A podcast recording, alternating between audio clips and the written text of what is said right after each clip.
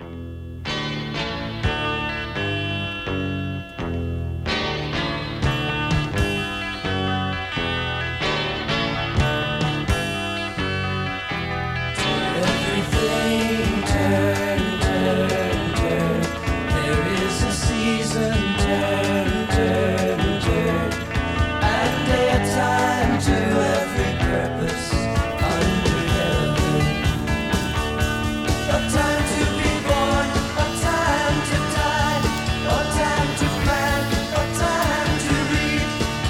shout it out if you know who this is.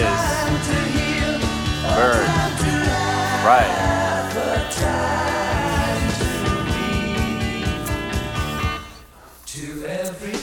Yes, the, the Byrds, uh, well, kind of the Byrds, really, they only should get limited credit because, frankly, they ripped off every line from that song from Ecclesiastes chapter 3, actually. So I don't know what Solomon would say about wanting royalties on that. Um, if you know Solomon, he was doing just fine financially, so he probably doesn't care. Um, well, that's what we're going to look at. This, uh, actually, that exact passage, uh, which speaks to this topic of time, uh, as we've been uh, looking through the book of Ecclesiastes over the last several weeks. And so, uh, again, as uh, Lori's already welcomed you, if you're a guest with us today, my, my name is Brian. I have the privilege of being one of the pastors here and bringing you today's message. And, um, and so, as you turn to the book of Ecclesiastes, the way in which we've been looking at this series is under this umbrella or this topic we've entitled Meaningless uh, with this understanding that comes out of the book of Ecclesiastes that in the end, everything that exists under the sun will exist no more. And so, in a sense, it is meaningless. It is all, the Hebrew word there is Hebel, uh, the original word, which uh, is translated here meaningless throughout that book uh, over 30 times. Uh, but literally, the word means uh, a vapor or a wisp of air uh, with this understanding that everything under the sun is going to be here and gone in an instant. It's here today, gone tomorrow. And so, uh, what happens is, as we read Ecclesiastes, as you read it, you feel like the whole book, like 99% of the book, is on how uh, everything in life is meaningless. Uh, however, there is that 1% of the book that does finally get to uh, the meaning of life, of what the actual purpose of our life is. And then that 1%, you could say, sheds light on the other 99% and not making it so meaningless, bringing some meaning to it. In fact, as we, uh, as you can see, the, uh, the, the imagery of this title has that less kind of floating away, that wisp of air. But its original um, kind of thought behind the, uh, the title, we actually had the less, and you actually, if you see it in print, like online or something, you'll see that it says meaning, and then the less is actually in brackets, uh, with this idea that the less is really optional. It's up to you as to whether or not you will live a life of either meaning or if you'll opt for meaninglessness, as uh, has been revealed um, and will be revealed as we continue to look at this book of Ecclesiastes. And so today, when it comes to the topic of time, arguably, there's no other determination as to how much meaning or meaninglessness we have in our lives than how you could say we expend the time that is given to us. It's the only non renewable resource that we have. We can't get more of it. We only have what's been given to us. And so, how we expend it will determine whether or not we are doing that with meaning or with meaninglessness. And actually, Scripture speaks to this uh, outside of Ecclesiastes in several areas. Uh, for example, Psalm 90:12 says us specifically to teach us to number our days.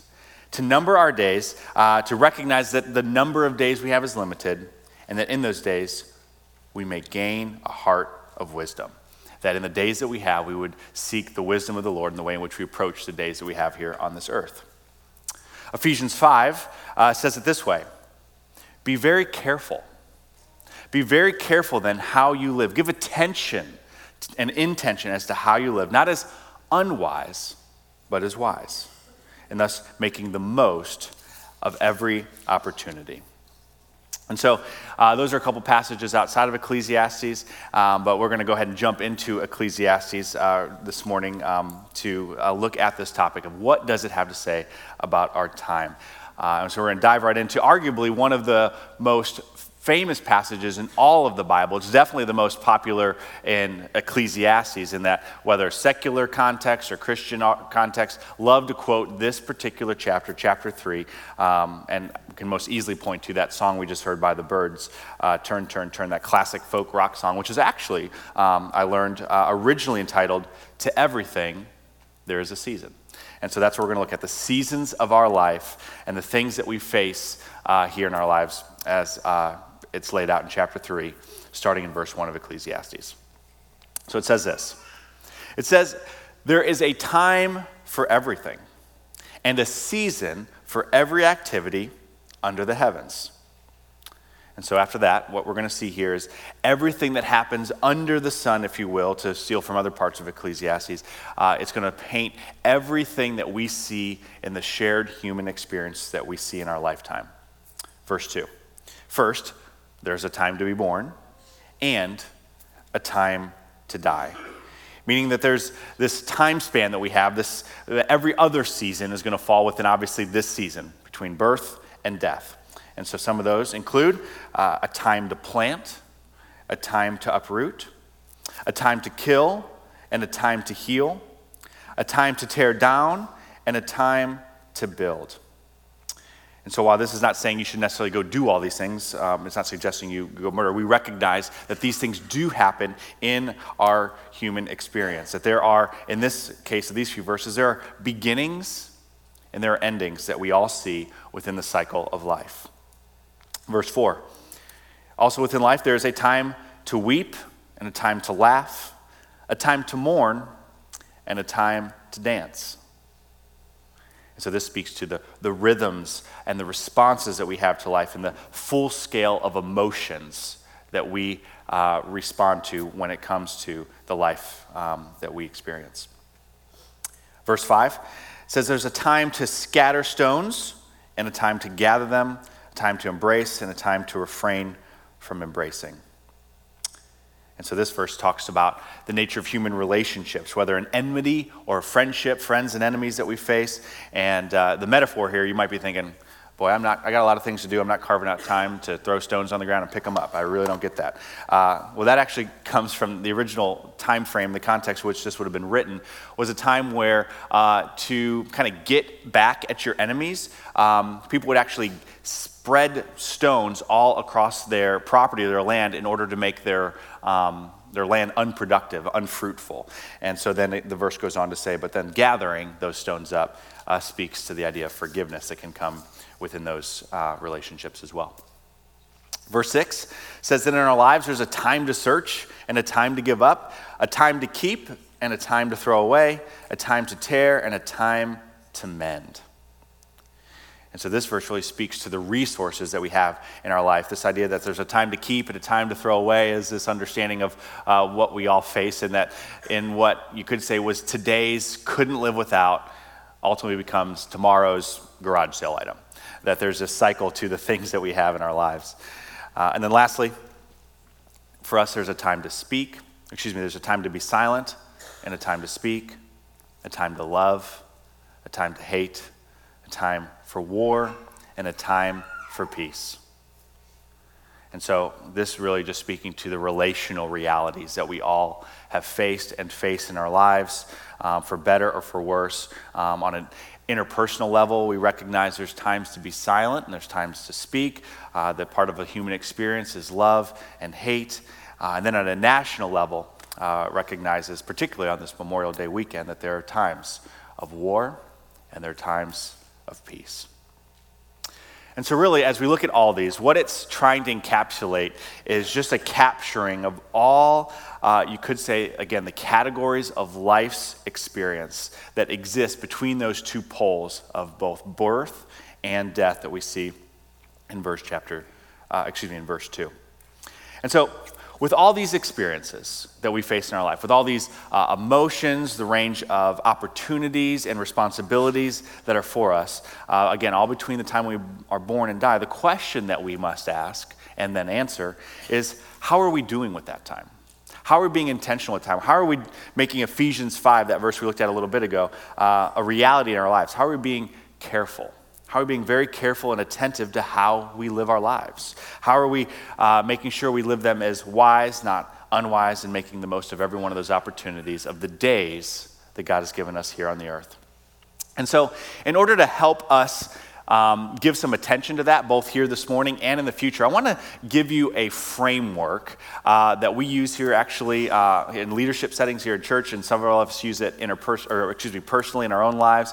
And um, so, if you're a note taker, you might want to write this down. If you're not a note taker, you might want to write this down because it'll actually, we'll refer back to it several times, and I've learned that I get kind of geeky on this stuff and it leaves people behind. So it actually will help to write this out. And if you don't want to write, you can do it on your phone, or I trust you not to go on Facebook, I think, um, if that's what you want to use. But, um, but here's this understanding that uh, really everything we do under the sun, whether philosophical, theoretical, kind of a paradigm of how we approach life, all the way down to the practical, the things we actually functionally, tangibly do in life, that everything can fit within one of these categories or what we call horizons uh, that these are the horizons of our life that we all face and that we all have, whether we intentionally pay attention to them or not. They're all there.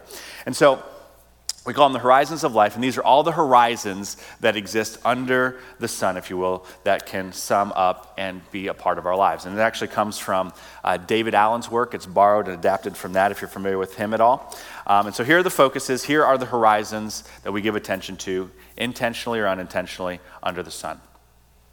At the first level, at the highest level under the sun, we have what we call the 40,000 foot perspective or the 40,000 foot view, which is really the roles that we have in our lives. And so this is all relative to the different contexts that you have. Uh, so maybe for you, one of the roles for you is, is a parent, or maybe that of a spouse, or a son, or a daughter, a friend, a boss, uh, a staff member of such and such employee. Um, you know, a neighbor, a student, and these kinds of ideas. And so these are the different roles that we have in our lives. And then also in this category, you could say there's also these personal development roles that we have that we want to give attention to categorically in our lives. Things uh, to, to really steal from Stephen Covey's sharpening the saw idea, if you're familiar with that. That we want to give attention to our physical health side of our lives and to the relational aspect of our lives and to the mental side. How are we developing and, and sharpen ourselves mentally? Uh, emotionally is one we could add to that. And then, of course, here in this context, we're going to talk about the spiritual side. How are we giving attention to the spiritual category of our lives. And so these are all the different roles and categories you could say we have in our lives that everything else falls under. And so, coming down a level underneath the different roles we have, we say there's the 30,000 foot view, which would be our vision for our life, or maybe a vision for those different spots of life, those different roles that we have. For example, maybe you have a vision for your career that you want it to be at a certain place three years from now. Or maybe for your family, you have a vision of what you want your family to become and what you want them to look like in the years ahead. And then from there, uh, you could drop down to the 20,000 foot perspective, which we would call our goals. That we have some goals, some measurable goals that can help achieve that bigger vision that we have. And so maybe these are some things you're trying to do, you know, New Year's resolution type stuff over the next 12 months or less. You want to accomplish these goals that make that bigger vision happen. And then, even within those goals, that's still a big elephant to take a bite out of. So, we break that down into what we'd say might be various projects uh, that uh, we have to help make happen those goals. And then, even when it comes to the projects that we have in our lives, you don't actually do a project, but you can only do certain actions related to that project. And so at the lowest level, we have the, what we call the runway, the ground level, the actual to do items that we face in our lives um, that accomplish the projects, that fulfill the goals for the greater vision of each role that we have under the sun. And so I often get that look that you're looking at me with when I explain this. And so to help make this a little bit more practical, let me give you an example of how this plays out together, again, whether consciously or unconsciously in every area of our lives. For example, say at the 40,000 foot role level, you have that health and physical side, the physical health side, and say, you know what, I have this vision for my physical health that I would like to have more energy in my life. I want to have more energy. And so you say you set this goal that you're going to work out or have some sort of exercise plan uh, for the next 12 weeks, and you're going to exercise two days a week for the next 12 weeks. That's your goal. Uh, and then to do that, you have this project now to figure out okay, what in the world am I going to do? And so you got to go figure out how you're going to do that for the next 12 weeks. And so uh, from there, that project might, at the to do level, might mean the next step is to Google gyms in Decatur and then you Google them, and then you get the phone number. So your next step is to maybe call the such and such gym and find out how much it costs to have a membership. And then from there, you go and visit such and such gym for a tour, make a decision. Uh, or, or maybe for us here, um, you discover, uh, like you're about to right now, that First Christian actually has a ministry called Fitness at First. That's every Tuesday and Thursday morning. Um, and so now your next action is, oh, okay, I'm going to call the church office and uh, figure out some more about that. And then on Tuesday, I'm going to go and show up and go to Fitness at First. And uh, so that's my shameless plug for one of the ministries of the church. Um, that's how you do that. So, again, this uh, is something we all do uh, particularly at the lower levels. We all have to do lists and projects we're trying to make happen and things we're trying to accomplish. And so these are all things, whether with great intention or with just maybe unconsciously, we all do in our lives naturally. So, this is to use Solomon's language, this is nothing new under the sun. This is just something we already all do, but we're just kind of given a framework to help be a little bit more intentional because we, we've got to do this stuff. Whether we are, you know, you could say running a country or caring for a cat, to every one of those levels, these things do play into it. And so the question then, if you know this is all great and fine, you might think, but in all honesty, before we go any further, the only thing that has been pointed out from Ecclesiastes, um, as nice as this all is, is frankly how meaningless this, excuse me, how meaningless everything under the sun is. In fact, Solomon when it came to all these things that he did, he says, based on, again, those, that first couple verses in the book, he says, everything under the sun is meaningless, meaningless, utterly meaningless. Everything is meaningless. And so, why bother with all these to dos and goals and all these different things? Well, let me remind you, um, if you haven't been with us, that again, while 99% of the book of Ecclesiastes reveals, you could say, just how meaninglessness that's so hard to say. I'm going to stop saying it. How meaningless everything is that exists under the sun, particularly when it's the end in and of itself. Solomon concludes the matter in chapter 12 and 13, chapter 12, excuse me, chapter 12, 13, and 14 with that 1%. The 1% of what Ecclesiastes is all about and that meaning there. And so this is what Solomon says. He says, now that all has been heard. And but what he means by all that has been heard, uh, if you're unfamiliar with Ecclesiastes, the whole first 12 chapters is talking about how literally Solomon had tried it all. We see it in Ecclesiastes. It's also recorded on the historical front in Kings and Chronicles that Solomon, unlike any other person in history before or after, tried it all under the sun. He had every role, vision, project, goal, action that you could possibly imagine because he was personally given by God more knowledge, wisdom, and discernment than any other. He had great wealth and possessions, and he pursued every earthly pleasure that you could imagine.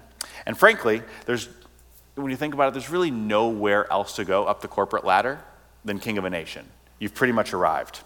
And so, after all this, after the, this, the conclusion on the matter, he says, even though I've done everything that exists under the sun, he says, when it's the end in and of itself, it's meaningless. And so, back to the meaning then. Now that all this has been heard, now that I've done it all, here's the conclusion of the matter the 1%. Fear God. Fear God and keep his commandments, for this is the duty of all mankind. For God will bring every deed into judgment, including every hidden thing whether it is good or evil. So, just unpacking this 1% a little bit. First off, fear God. What that literally means is to be in utter awe, to be in utter surrender of His power and His sovereignty, really summed up, worship. That you exist to worship God. And this is how He says it that, we, that this is the end, this is why we are here. And the way we do that, the way we worship God, is it says, by keeping his commands, by keeping his commands, which means following his ways, following his way, that he is the Lord of our lives. We're going to follow the way that he leads us in our lives. And again, for this is the duty of all mankind. Or, in other words, this is the meaning of life. This is why you are on the planet to worship God in everything you do. And so here's, here's where it all gets connected. Here's the big idea, the linchpin, if you will, that connects the 1% to the 99% that would otherwise be meaningless. That uh, Solomon is saying if that as high as you ever get, As great as these roles are, as the 40,000 foot level, you know, it's great to be a parent or married or in a job or whatever roles that you have, as great as that is, if that's the greatest and the highest level you ever reach, in the long run, it is dust, it is a vapor, it is meaningless, it will cease to exist. But if you can, take your eyes. Um, above the horizons, if you will. If you can take it from away just of the horizontal, uh, as we've said here over the last couple of weeks, and you lift your eyes beyond the sun, beyond the horizons that we have here on this planet, and take it to, instead of a horizontal view, but actually a vertical view. That if you can give all of life a vertical view with a look at God as the overarching umbrella over everything, well, then we can find meaning as we worship God at the highest level, which we'll call the 50,000 foot level, that we'll worship God, we can worship God with the lower horizons. And then all of a sudden, that 1% at the top makes sense and gives us a tethering of the other 99% and a reason for why we do all of those things. And uh, actually, it's funny when I was, we, I was originally making this, the sun, I learned, is actually 500 billion feet away. Um, that totally messed up my deal there. So we just went with 50,000 for the sake of the illustration. Um, but really, that's how it works. That this, no matter who we are at the 40,000 foot role level, and everything we do at the runway is to be under that 50,000 foot meaning, that we want to see everything we are and do everything we do in light of Ecclesiastes 12, 3 and 4. That we are going to do this in worship of God under Him, keeping His ways, and that this is the duty of our lives.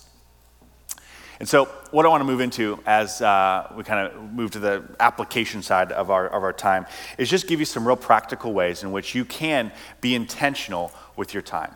That you can be intentional and live wisely, as it says in Ephesians, uh, in worshiping God with the number of days, Psalm 90, 12, the number of days that you have been given.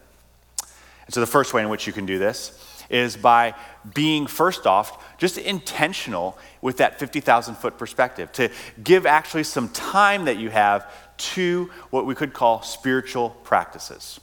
Giving time to spiritual practices that focus on that 50,000 foot view that then help us more naturally uh, bleed into the rest of our lives.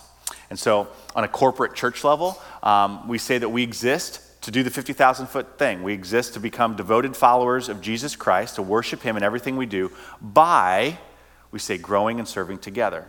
And so, are you growing together with other Christians, building relationships with other Christians in your church that really build up that ultimate relationship, that vertical relationship with God through our small groups? Um, are you serving together alongside other Christians using the gifts and the talents God has given you for His kingdom work here on earth through the ministries that He's called us to do?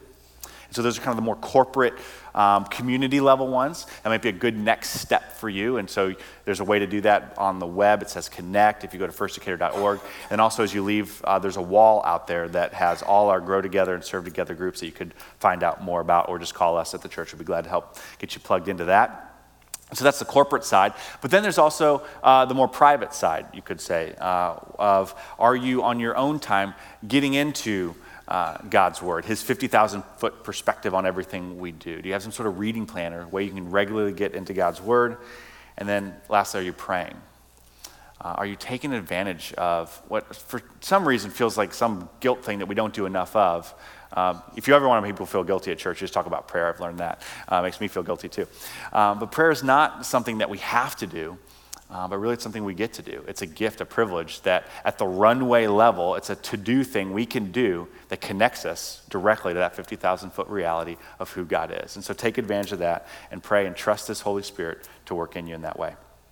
Okay, so first you can give some attention to that 50,000 foot view and perspective by engaging in some of these spiritual practices that might not be in your life right now.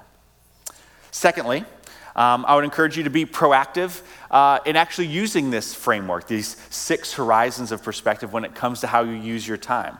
And so I'd encourage you to maybe take some time proactively and carve out maybe some time and space where you can examine your own life. Maybe write out these different horizons and start to plug in okay, what are my roles and what do I want to see happen? And maybe some goals and some things I want to see uh, happen so that I can steward well and be intentional and give attention to Psalm 90 12. That I might uh, with the days I've been given, pursue them wisely.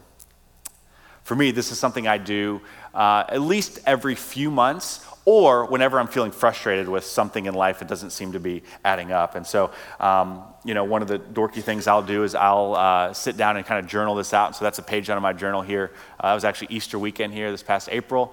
And uh, I know my friends look, they're like, oh, geez, Brian, you and your journals, crying out loud. It's like, go outside and throw a football or something. It's like, Maybe I'll make that one of my 20,000 foot goals uh, this summer or something. So, anyway, but you can see there on the left, um, you know, all the different horizons. And I've got there, like, okay, what's my job description? And I'm a dad and a father, or a dad and a, um, and a husband. And I got the, you know, spiritual. So, I got these things. Not that I want you to read all my inner thoughts or anything, but I'm giving attention and uh, intention to some of these things that I want to do uh, as I work my way down into actually how I live out my days. Because I want to do the best I can with the days that God has given me. Because in the end, again, whether you use this framework or not, it really isn't the point.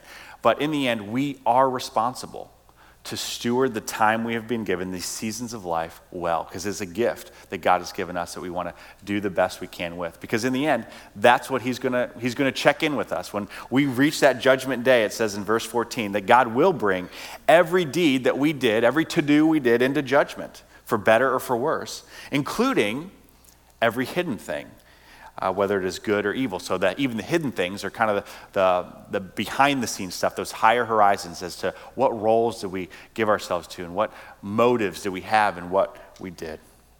And so that's what we're going to have to give attention to. That you could sum up when we meet our Maker, you could pretty much say there's two questions we're all going to be responsible for. One, what did you do with my cross? What did you do with my cross? Jesus will ask. That um, did you receive me as Savior? That I died for the forgiveness of your sin. Did you first receive me as your Savior, who forgives you of your sin, so that you can have a relationship with me, both in that life and now for all of eternity? And then, secondly, um, did you make me the Lord? That's the language we use when we receive Jesus Christ into our lives. Do we make him Savior?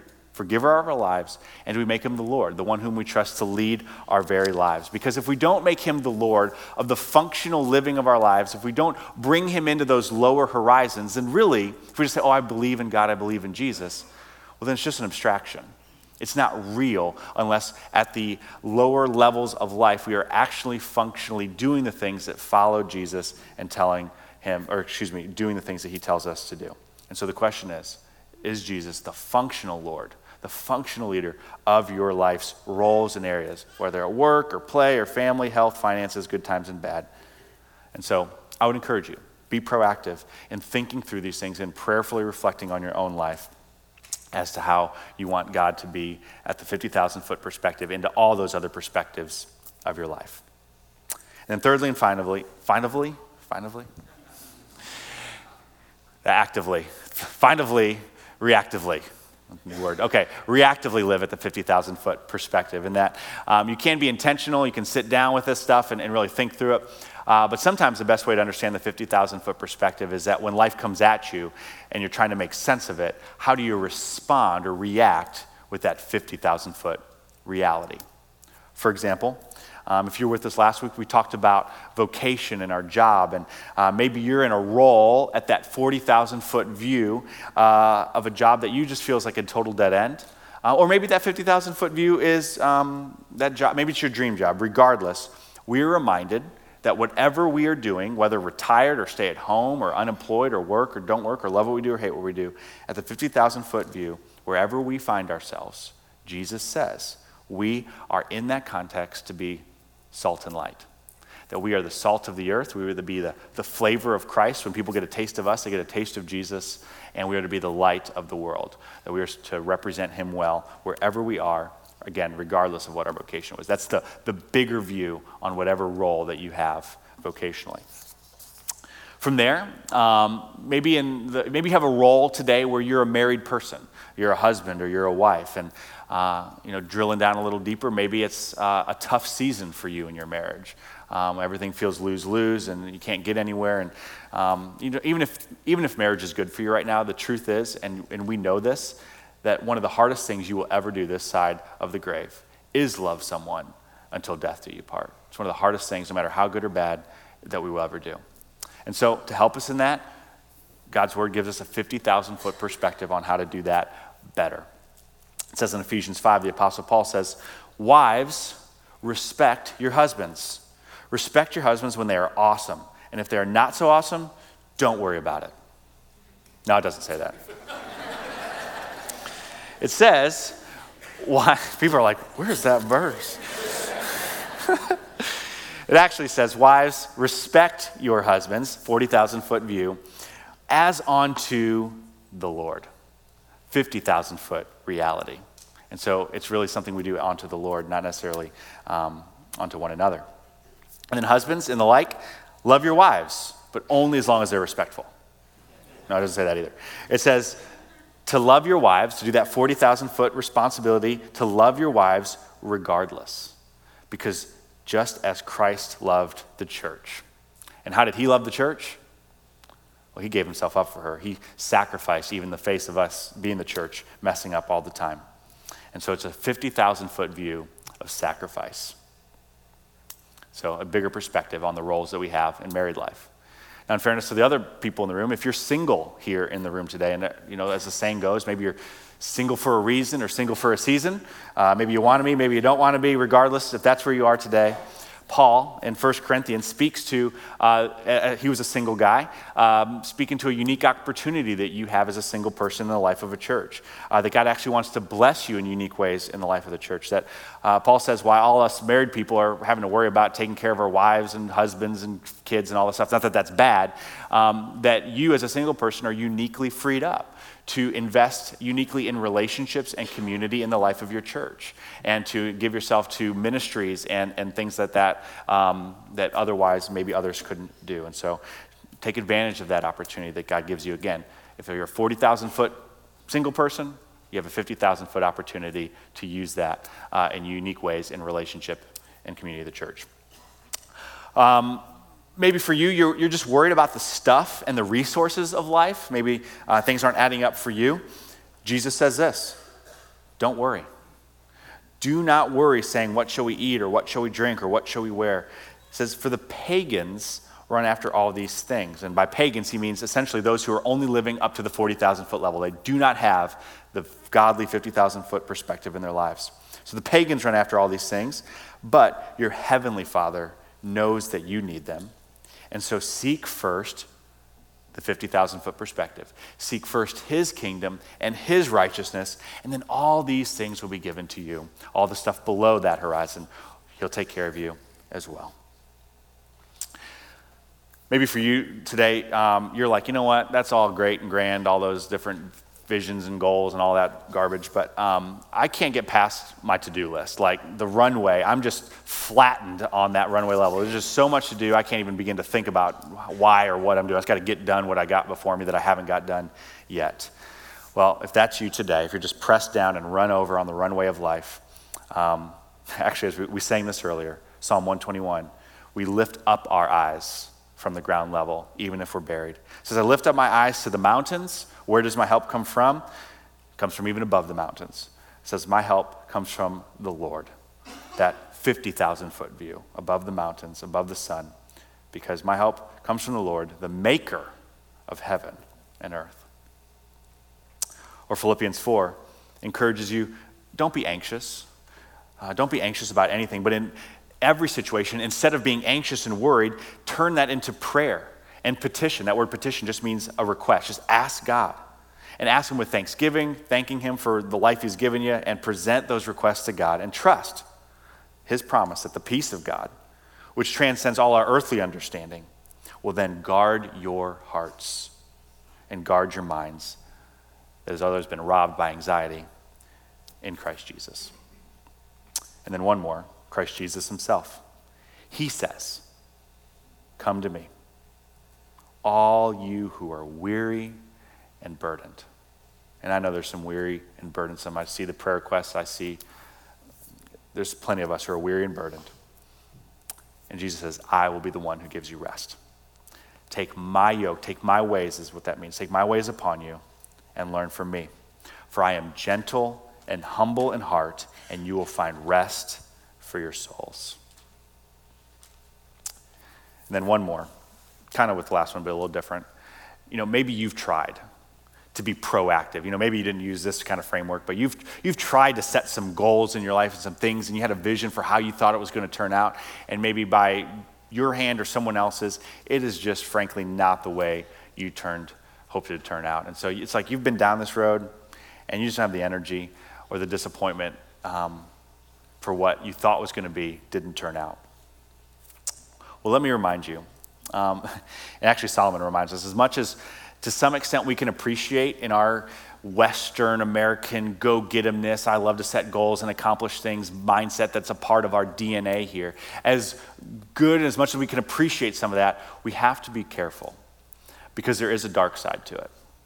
And frankly, again, Solomon reveals that dark side. Again, as we looked, he was the one who got it all. He accomplished it all. He went all the way up the ladder. And in the end, he said, chapter 2, verse 11, when I surveyed all that my hands had done, all that I had toiled to achieve, everything was meaningless. A chasing after the wind, nothing was gained under the sun. And so, even for Solomon, who got it all, reminded us and recognizes uh, to us that the only thing that matters is that 50,000 foot, foot perspective, that God is the end game, that He is enough, not the goals and the things that we have in our lives. And I love the way the Apostle Paul puts this because he too experienced all of life's highs and lows. He said, I know what it is to be in need, I know what it is to have plenty. I have learned the secret, and here's the key word of being content. He says, I've learned the secret of being content in every situation, whether well fed or hungry, whether living in plenty or in want. And there's this famous verse that we all know, Philippians 4:13 is probably on your coffee mug this morning. I can do all things through Christ who strengthens me. I can do all things through him who gives me strength. And what that word, what that literally means, so as you read this, it doesn't mean like you're going to get like superhuman Jesus powers all of a sudden. Uh, but really, it's an ability, it's a contentment. It's that in all things, regardless of what we face, whether all our toil under the sun has led us to achievement or failure, uh, it doesn't matter because I am able, is what it means. I can do all things. I am able in all things, no matter how good or bad, by Christ, through Christ, who is all that matters. It's my strength that strengthens me. The 50,000 foot level that is to be the most real level of our lives.